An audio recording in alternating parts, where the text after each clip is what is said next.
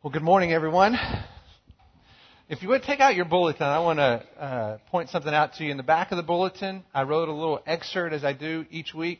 Yeah, just give me some water if you don't mind. Just pour me a cup. there, um, one of the things I wanted to do is just kind of give you a quick update in regards to our children's ministry. And um, ignore the man behind the curtain. Thanks, Graham as you know, uh, Cindy Park has served our church family for many years and uh, has decided to move on to new areas of ministry, which, by the way, includes the fact that she will be bringing homemade Butterfinger ice cream tonight. She is ministering to me personally.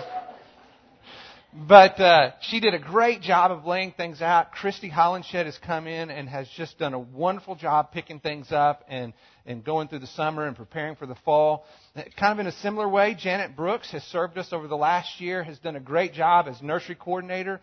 She too has everything lined out for the summer and has really decided to pursue uh, areas of ministry in Melanie Park as well. And so Christy Connor has stepped right into where Janet left off, and she's picking up and carrying on. I wanted you to know all this so that you can just praise God for the way He has provided for our church so seamlessly in these transitions. So the things that are really important to us, like children's ministry, just carry on without skipping a beat. And we just want to give praise to God for the way He has done these things ahead of us, and we're just walking in them. So thankful for that. And I do hope you come tonight to the picnic. It's one of the few times during the year that we have a chance to all come together as a church family and just enjoy fellowship with one another, and you won't regret it. So uh, I hope that you come. I'm going to take a drink because I've got allergies. Well, there's a story that Mark Twain tells about an encounter that he had with a ruthless businessman from Boston. And this man kind of boasted in how once he decided to do something, nobody ever got in his way. In fact, he goes on to tell that Mark Twain on one particular occasion that one of his life dreams that he intended to do was to go to the Holy Land, to walk up to Mount Sinai, stand on top, and at the top of his voice, just shout out the Ten Commandments. Well, Mark Twain was unimpressed. He looked at this man and says, I've got a better idea. Why don't you just stay in Boston and try to keep them? right? And I think a lot of times we're like that. We, we have one profession of what we believe obedience to be, but our life doesn't always match what our words proclaim. And one of the reasons that's true is because when you talk about obedience, there's a lot of different definitions that come into mind. For example, there's blind obedience, right? This is the idea of, of doing something out of fear or apathy. It's this kind of concept of going along just to get along. And if taken to an extreme, it can be really dangerous because I believe that's what you see in the history of Nazi Germany. Where people just kind of turn a blind eye, go along to get along, and before they know it, a tyrant is in control and they're following lockstep behind him. Uh, another idea of obedience comes from this idea of selective obedience. It's what I believe the Bible has in mind when it says that every man does what is right in his own eyes. I am obedient to the things that I find important, and, and you do your set, and we all just do what's right in our own eyes. We selectively obey. Then there's this idea of guilty obedience, where I do what I'm supposed to do, not because I want to, but because I have to. And taken to an extreme, this is where we fall into legalism, where we end up doing things not because our heart is in it, but just out of compliance. It's legalism. But I believe the Bible has a totally different definition of what obedience is supposed to be, and it, and it comes from this idea of loving obedience, where we do things that God says out, out of trust, out of respect, out of belief that He has our best in mind. But so with so many definitions, that's a, that's a hard concept to, to land on sometimes. It reminds me of a story of a missionary who was working in a tribal area trying to translate the Bible into this native tongue. It was really difficult for him. He was having trouble finding words that they speak to, to match the, the, the words in Scripture, and one of those words happens to be obedience. He just couldn't come up with the word that they had in their language that he could translate for them. One day he was with one of the natives in this village, and, and as he was there, they were talking, and the missionary had a dog. Uh, that was his pet that was there with him. And he whistled for his dog, and immediately that dog came right to him and stood right there beside him. the native who was with him says, Boy, your dog is all ears. Immediately, he knew his word for obedience. Is that word that he was using to describe that dog. He's all ears.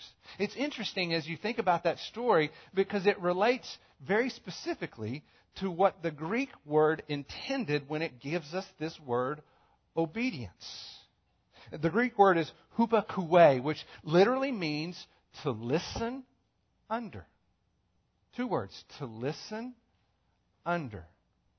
It's this idea of trusting someone's word, following what they say. So, this idea of biblical evidence then describes our willingness to do what God says because we trust His Word.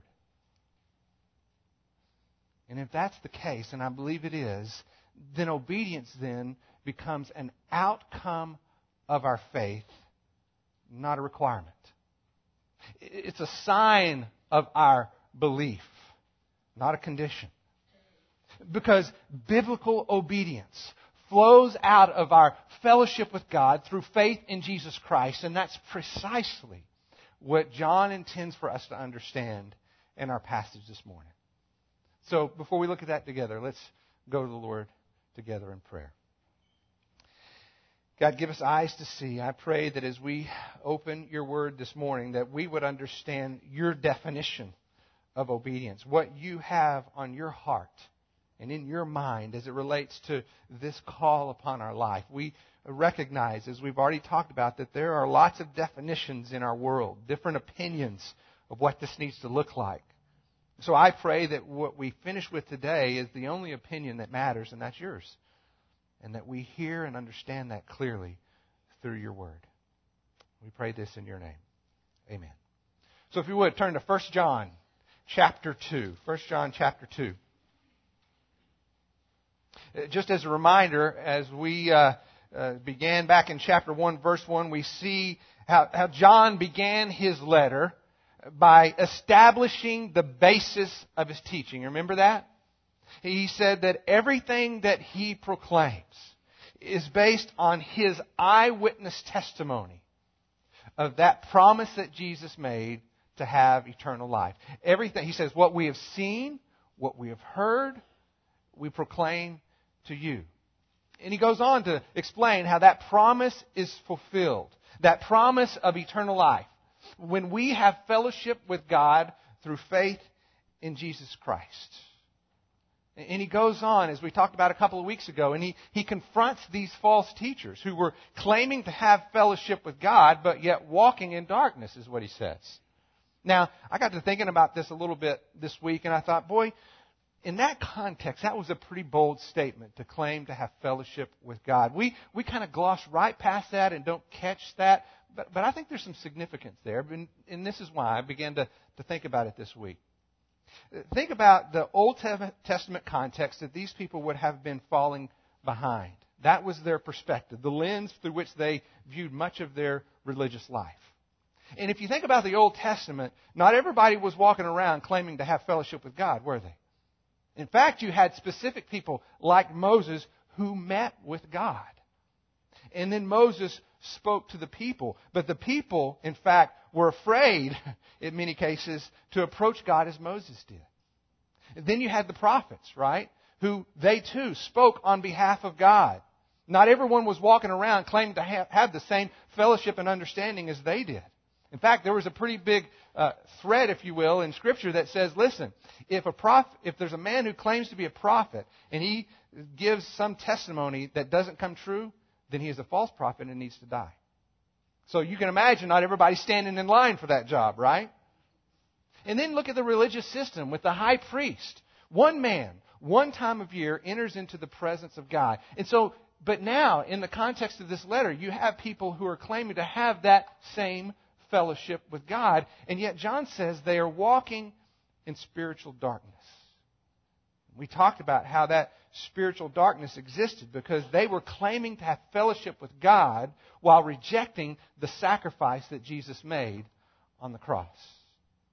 They did so because they didn't see a necessity for a Savior by virtue of the fact that they didn't see a sin nature in their heart.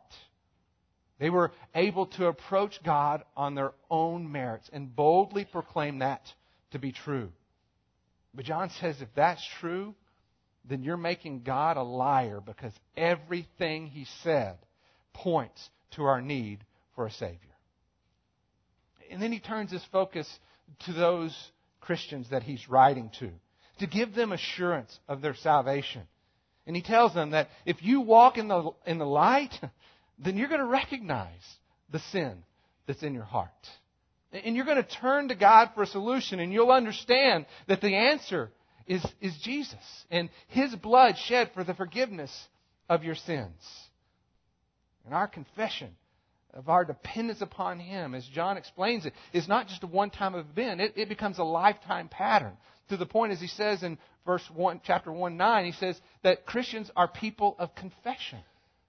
People who routinely come before the Lord recognizing His forgiveness, desiring to live pure lives, as he goes on to say, in response to God's grace. So, with that as the backdrop, John then turns from uh, responding in gratitude for God's forgiveness to this desire to live in obedience. Look at 1 John chapter 2 verse 3. It says, "And by this we know that we have come to know him if we keep his commandments. The one who says, I have come to know him and does not keep his commandments is a liar, and the truth is not in him. But whoever keeps his word, in him the love of God has truly been perfected. By this we know that we are in him. The one who says he abides in him ought himself to walk in the same manner as he walked. You probably recognize in just these few verses John repeating a word to know, to know. In fact, that word is so important to John that he repeats it some 25 times in this short letter. That's an average of five times per chapter. It's really important for him to, to communicate that word to us. And that word to know means to have an assurance, to, to have some certainty. We saw that show up in the theme verse of his letter that we've looked at before when he says, I'm writing that you may know that you have eternal life. And now he goes on to say in verse 3 one of the ways that you gain that assurance, that, that certainty, is by following him in a life of obedience. And then he immediately, in verse 4, contrasts that with false teachers who are, again, are claiming to know God, but yet they are not keeping his commandments. When I read that verse 4, I thought, boy, that sounds familiar. And I thought back to what we looked at in, in chapter 1, verse 10. Look at that. Just flip back a page if you need to. It says, if we say that we have come, that we have not sinned, in other words, if we don't need, we don't need a Savior, then we make God a liar. And His Word is not in us. And then in verse 4 it says, if we say that I have come to know Him and do not keep His commandments, then I am a liar, and the truth is not in me. You see, I believe what John is trying to communicate here is that when we are unwilling to accept the testimony of Jesus, we are saying that we believe that we don't need him. We are not taking him at his word. As, as God incarnate, we are not accepting what he says to be true, and therefore we are making God a liar. But when we are willing to, to come under that teaching of Jesus, to, to conform our life to the truth he speaks, then we become the liar. Because now we are claiming to know truth apart from knowing Christ. And that's not possible. Because Jesus himself said what? I am the way, the truth, and the life. And no one comes to the Father except through me. So, John is writing to give us an assurance of salvation by speaking to those who desire to do what Jesus says, those who believe that His way is better than their way. and let me remind you, this is, this is a hard issue, okay? A heart issue. And John is not writing so that I can look upon someone else, else's life to determine what their eternal destiny might be. Right? He says, I am writing to you so that you may know that you have eternal life. And in this, in this statement, in, in this passage, he's essentially implying the question Do you desire to follow the teachings of Christ? Do you want to align your life to His Word? And if that's your desire, then you can have assurance that you are His child. And here's why. I'm going to give you several verses. You probably can't keep up with me, so you can just mark these down if you want to. John 14, 26.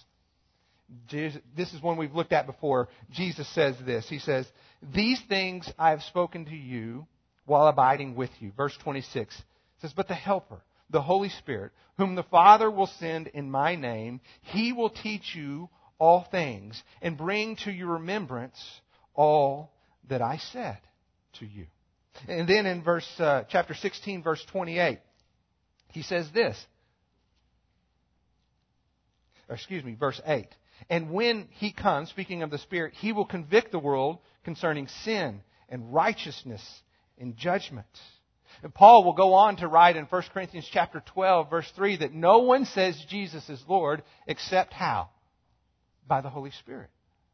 He will write to the Galatians and say that we walk by the Spirit, and when we do, we will not carry out the desires of the flesh.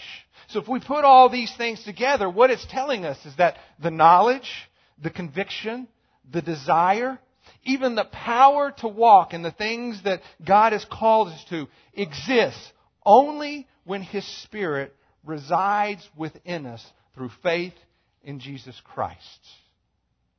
What seems to be John's point in verse 5, look at what he says again. But whoever keeps his word, in him the love of God has truly been perfected. His love is perfected in us when His Spirit, the very essence of His love, resides in us. And in fact, we cannot keep His commands apart from His Spirit.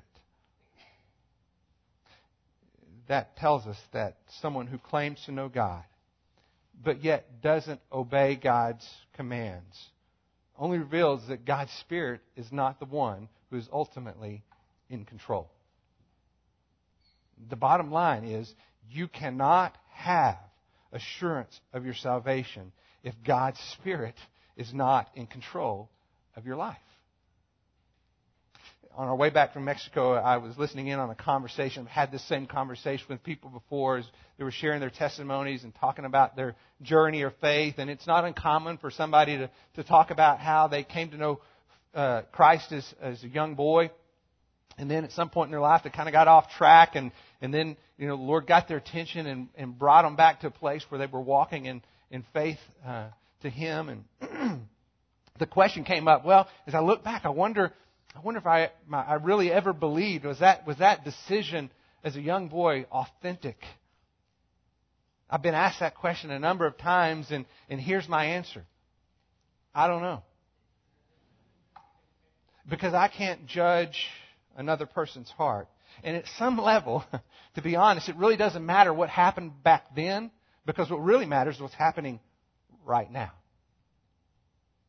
What I do know, based on what John is saying in our passage this morning, is that no one, me, you, anyone else, can have assurance of our salvation if we're not following God's commands In fact, I think that's the reason the question comes up to begin with. Did I truly believe?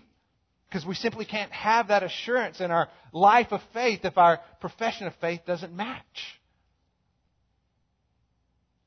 So John says, I want you to have confidence. I want you to have assurance. Not because of perfect obedience. I want you to notice what he says in verse 5. It's not because of perfect obedience, it's because of what? Perfect what? Perfect love. Whose love? His love. Our obedience does not merit His love. Instead, His love is the motivation for our obedience.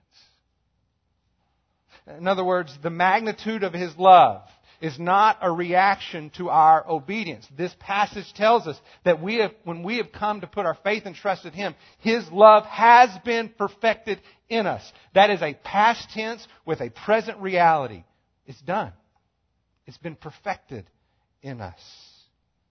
Therefore, our desire to grow in obedience should always be in response to His already perfect, perfected love. So that when our actions are a response to His love, that's when we gain our assurance that we are His child. This is, this order that I think He gives is important because it protects us from the wrong idea that our actions in some way merit His love. That somehow we gain His affection by our obedience. That's not true. This verse is telling us that God's love is perfected in those who trust in Christ. And what's perfected, what's perfect, is complete. It can't be changed. It can't be diminished. It's mature. It's, it's finished. And so our imperfect obedience is a response to His perfect love. Our assurance is based on what He has completed, not on what we must do. So let's take that idea just a step further and see how that unfolds in our life. Because I believe that we grow in our knowledge of God's love through our obedience. One of the things that I would do as I talk through this is, is point back to Jeremiah 29:11 very familiar verse that many of us have read before. It says, For God speaking, I know the plans that I have for you, declares the Lord.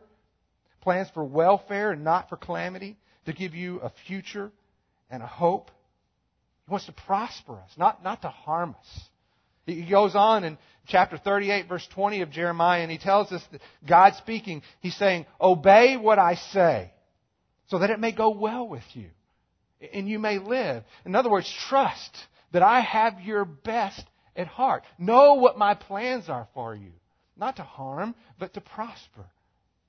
If you would turn to John chapter 15, verse 10. Let's look at this one together. John chapter 15, verse 10. These are the words of Jesus. We've looked at these before as well. In verse 10, he says, If you keep my commandments, you will abide in my love just as I have kept my Father's commandments and abide in his love. These things I have spoken to you, that my joy may be in you, and that your joy may be made full. You see what Jesus is saying here? Just uh, abide in my love. Keep my commandments.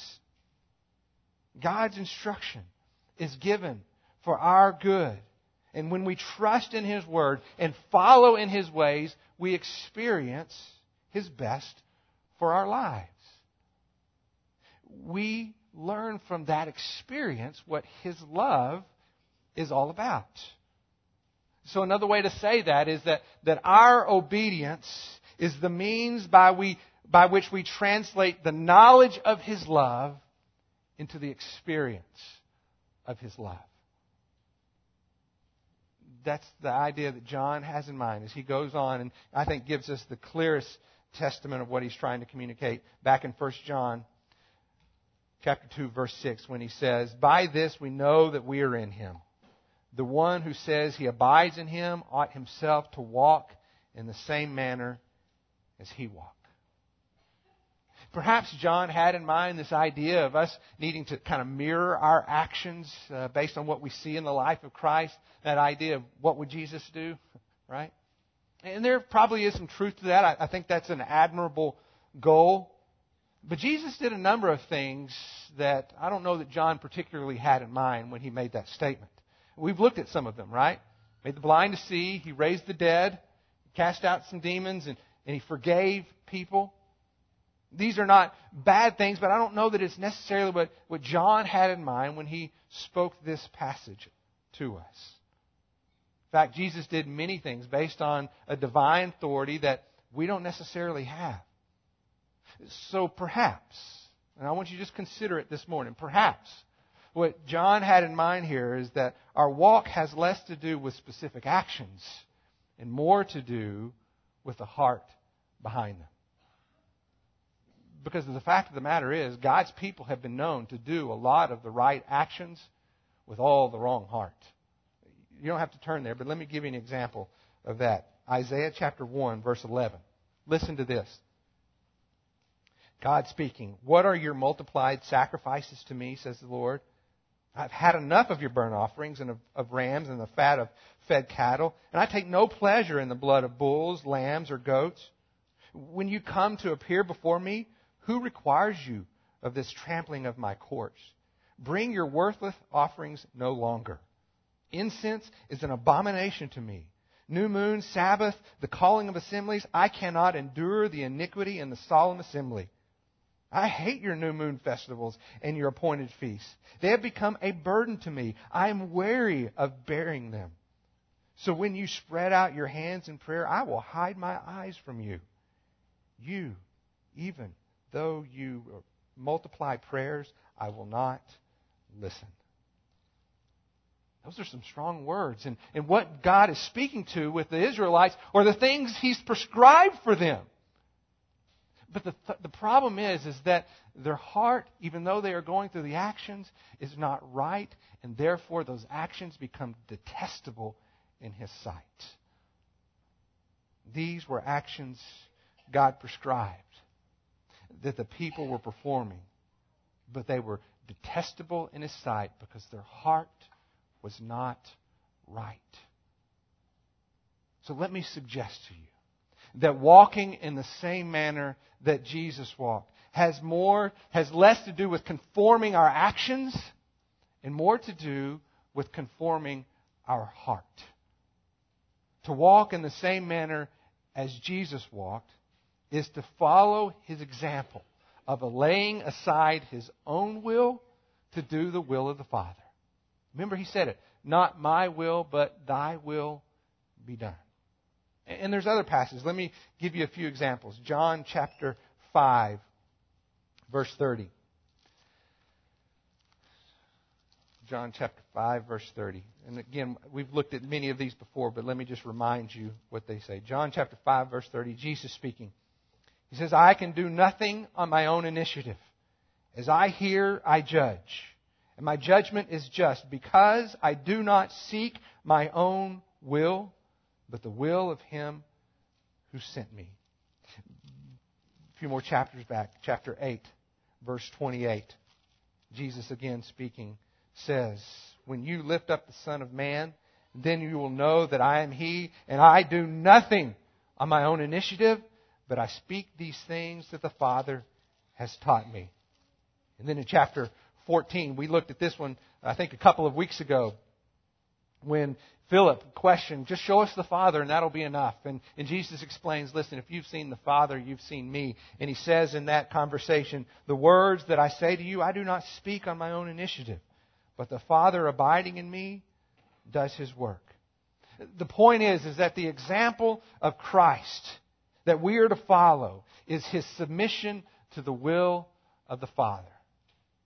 Because as long as we are following God's will, we will always walk in his ways. And disobedience is always, always, always a decision that we make to do what we want instead of what he wants. That's why Christ's life was sinless. Because he never did anything outside of God's will. Now, let's be honest and recognize the fact that you and I are not going to live a life of perfect obedience, right? And so, in order for us to walk more consistently in a life of obedience, we need to trust Him more than we trust ourselves. We need to learn to follow Him more than we follow our own desires. We need to do this because we are convinced, both through the knowledge and the experience of His perfect love within us. So maybe instead of asking, what would Jesus do, we might need to ask the question, Lord, what is your will? Show me your way. So as we think about what John has to say about obedience from a biblical perspective, I want to take that truth and, and translate it into how we live our life. And I want to do that in, in three areas that I think are really important.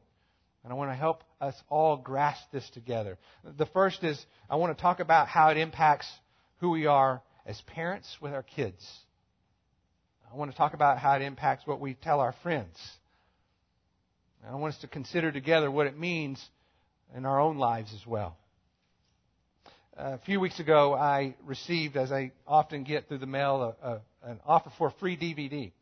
Well, this one was by Chip Ingram, who I really respect, admire his teaching, and it was on parenting. And I thought, boy, I'd like to get my hands on that just for our church family. And so I ordered it, got it in, uh, and thought, I'm going to take a look at it, and, and watched the first session, and thought, oh boy, this is this is really good.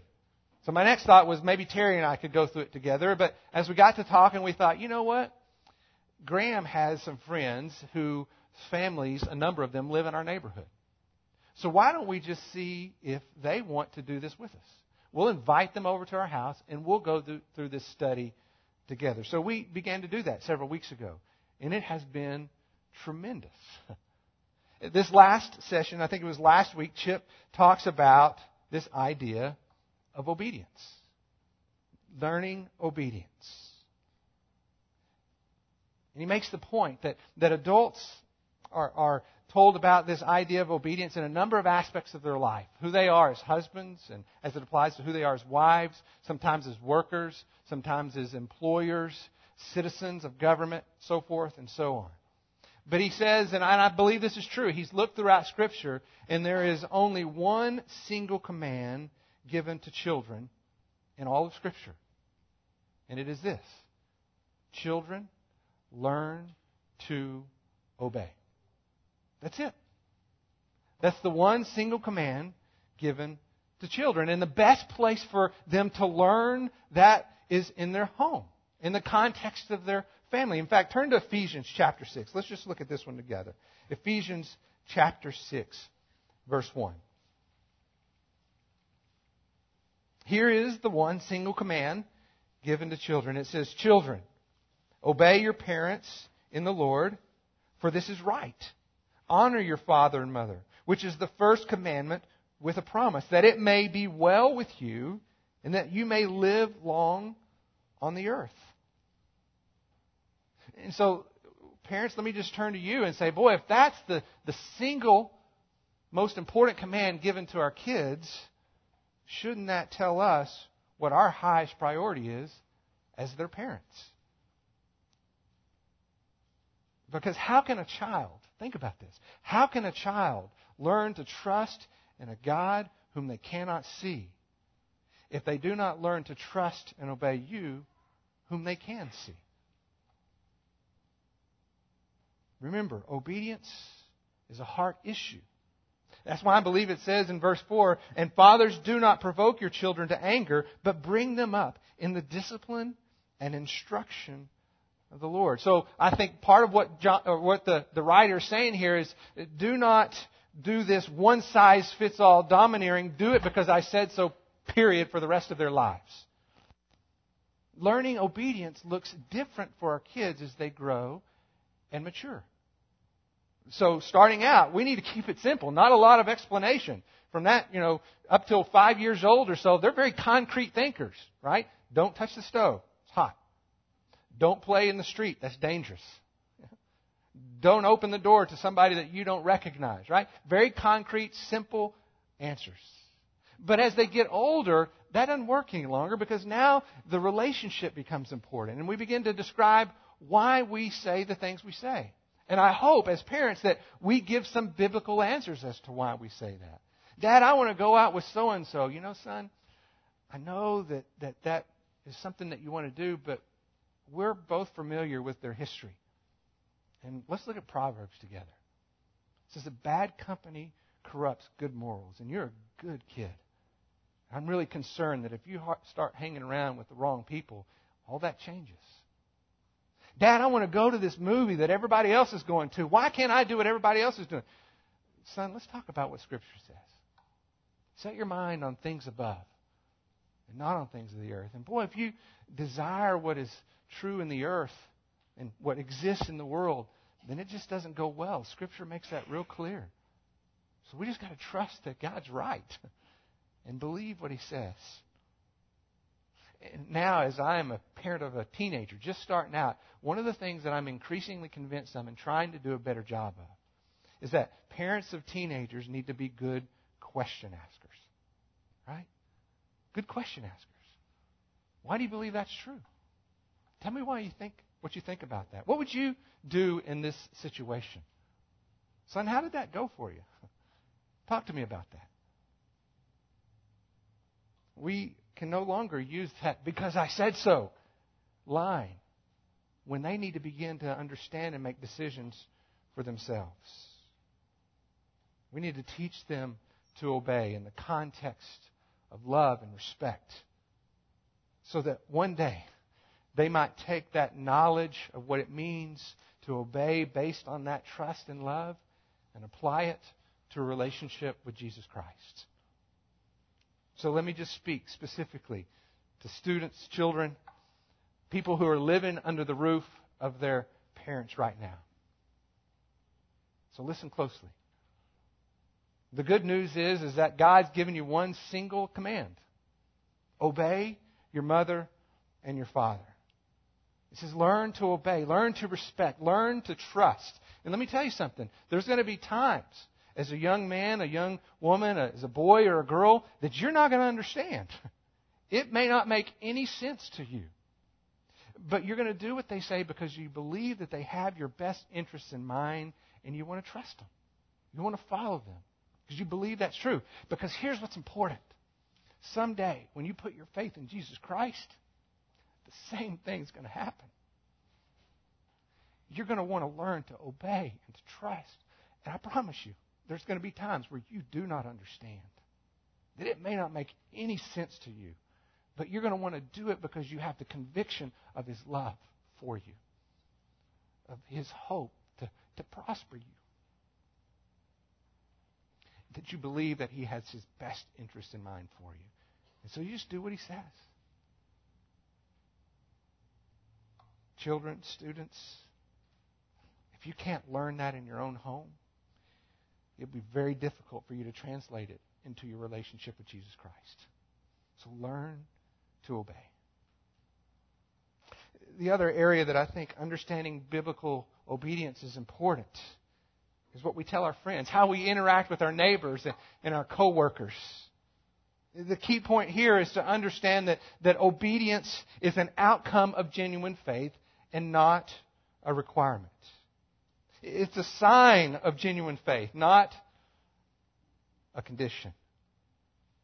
That's important because when we are interacting with those around us about what it means to, to follow Christ, if obedience comes before faith, essentially what, what we're telling them is listen, for God to accept you, you need to get everything right in your life.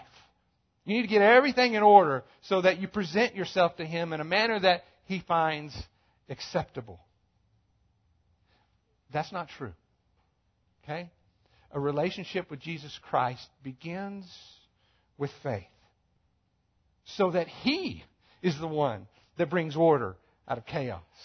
He is the one that brings light into your darkness.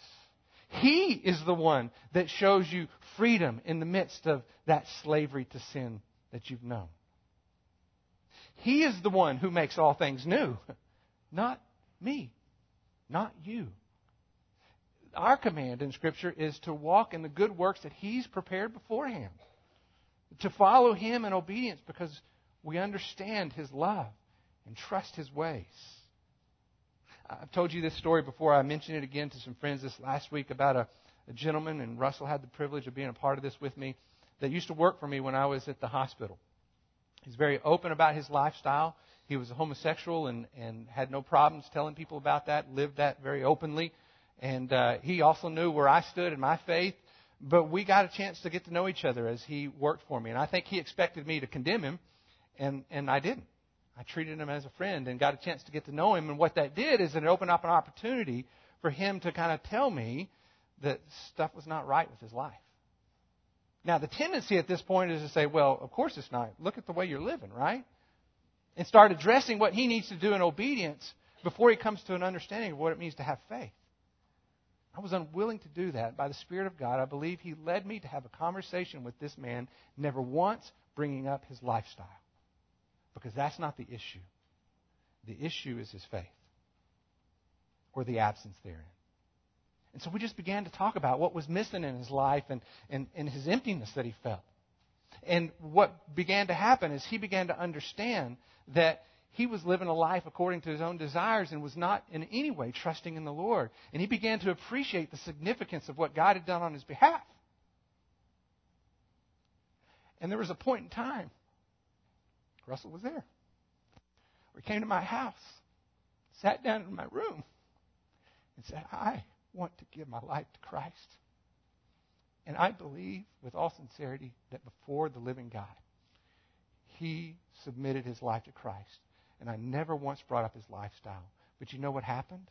After that moment of faith, when the Spirit of God came into his life, he, on his own initiative, said, This is not God's best for me, is it? And I was able to come alongside him and say, No, it's really not. Let's look at Scripture and see what God's best is and understand what that means and how you live that life of faith. And the best is yet to come. You got so much in store for what God has for you. And he came to that understanding. His obedience was an outcome of his faith. This should be what happens when we understand obedience as a response to God's love. When we do what he says, because we trust him more than we trust ourselves. See, compliance with rules does not lead to a relationship. A relationship is based on a trust that ends up in a life of obedience. Which brings me to the final point. Understanding biblical obedience is of significant, significant importance to, to our life as well. In fact, this probably should have been listed first because we, we really can't impart anything to our own kids or to anyone else for that matter if we don't first possess it on our own. We've learned, and those of you who've been parenting a lot longer than I have, uh, understand that they learn much more from what we model to them than they ever learn from what we say to them. So let me ask you the question. What does your life teach others about biblical obedience? Is obedience in your walk with Christ a requirement for His love or a response to His love? See, Jesus said, If you love me, then you'll keep my commandments. The more we grow in the understanding of His love, the more our heart is conformed into a life of obedience. Following a list of rules is ultimately ineffective long term. Why? because it removes the heart. And it, the heart of the issue with obedience is our heart. Turns into legalism where we're defined by our actions instead of our worship. Jesus says, lead with your heart. Love me. and then your actions will follow. You'll obey what I say. There's that passage in Matthew that we're familiar with when Jesus speaking says, Let your light shine before men so that they may see your good works and what? Glorify your Father who is in heaven. It's worship, isn't it? Obedience is an outcome of a Christ centered faith.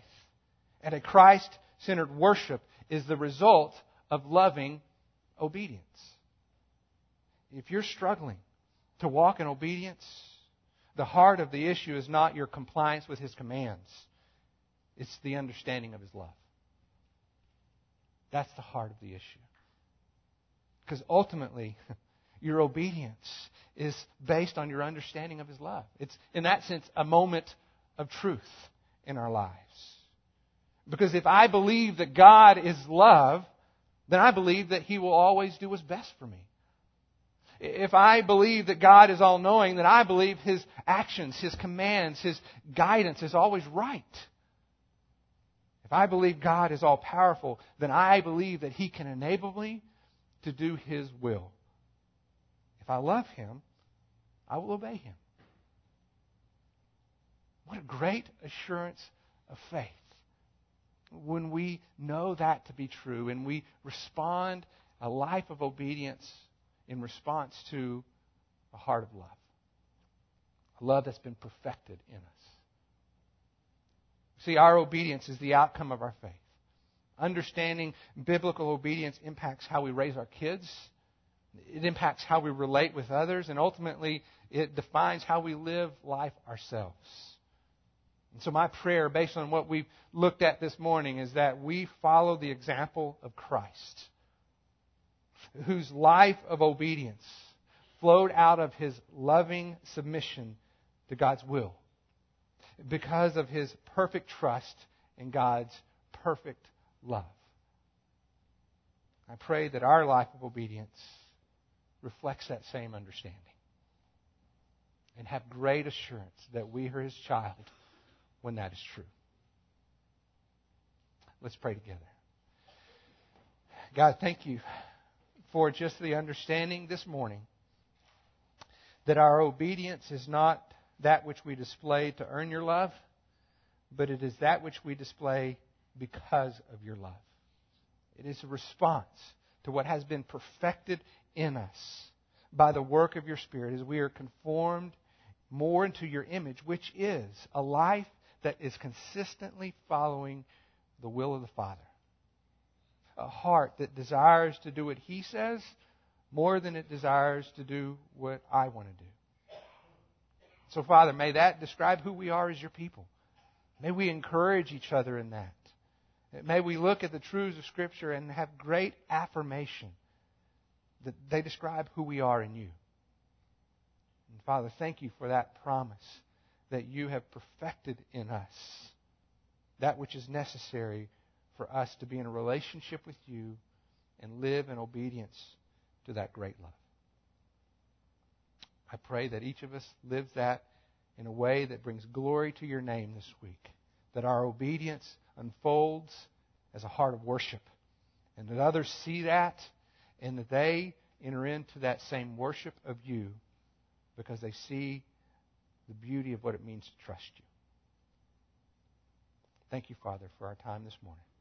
We pray this in your name. Amen.